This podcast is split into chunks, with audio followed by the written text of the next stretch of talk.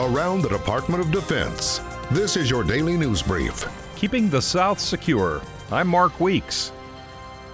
Defense Secretary Doctor Mark Esper met with senior Korean officials in Seoul on Friday as part of his first trip to the Indo-Pacific region as secretary. During a meeting with the South Korean defense minister, the secretary gave assurance the alliance between the two countries remains strong. I come here today to reaffirm that our United States-Republic of Korea alliance is ironclad. It is the linchpin of peace and security both on the Korean Peninsula and in Northeast Asia.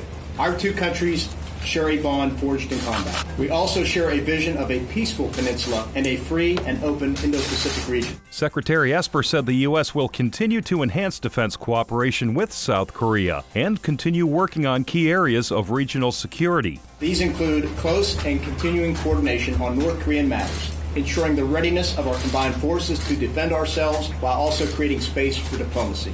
Together with our allies from around the region, we will remain resolute in our enforcement of the United Nations Security Council resolutions until the North engages in complete, verifiable, irreversible denuclearization of the Korean Peninsula.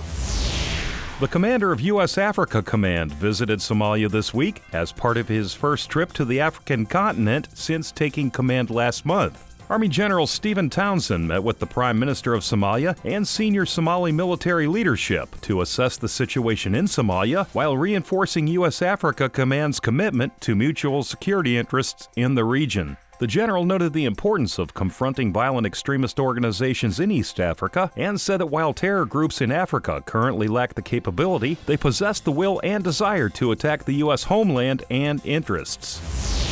A U S Navy helicopter from the Guam-based H S C twenty-five Helicopter Sea Combat Squadron responded to a Chinese civilian in distress aboard a Chinese-flagged vessel in the Pacific this week. Within two hours after being notified by the U S Coast Guard Sector Guam, a search and rescue crew departed Anderson Air Force Base to assist the distressed mariner, who was airlifted to Guam and transported to Guam Memorial Hospital for medical care. H S C twenty-five provides multi-mission helicopter support for units in the U S seventh Fleet Area of Operations and maintains a Guam-based twenty-four hour search and rescue and medical evacuation capability, directly supporting U S Coast Guard.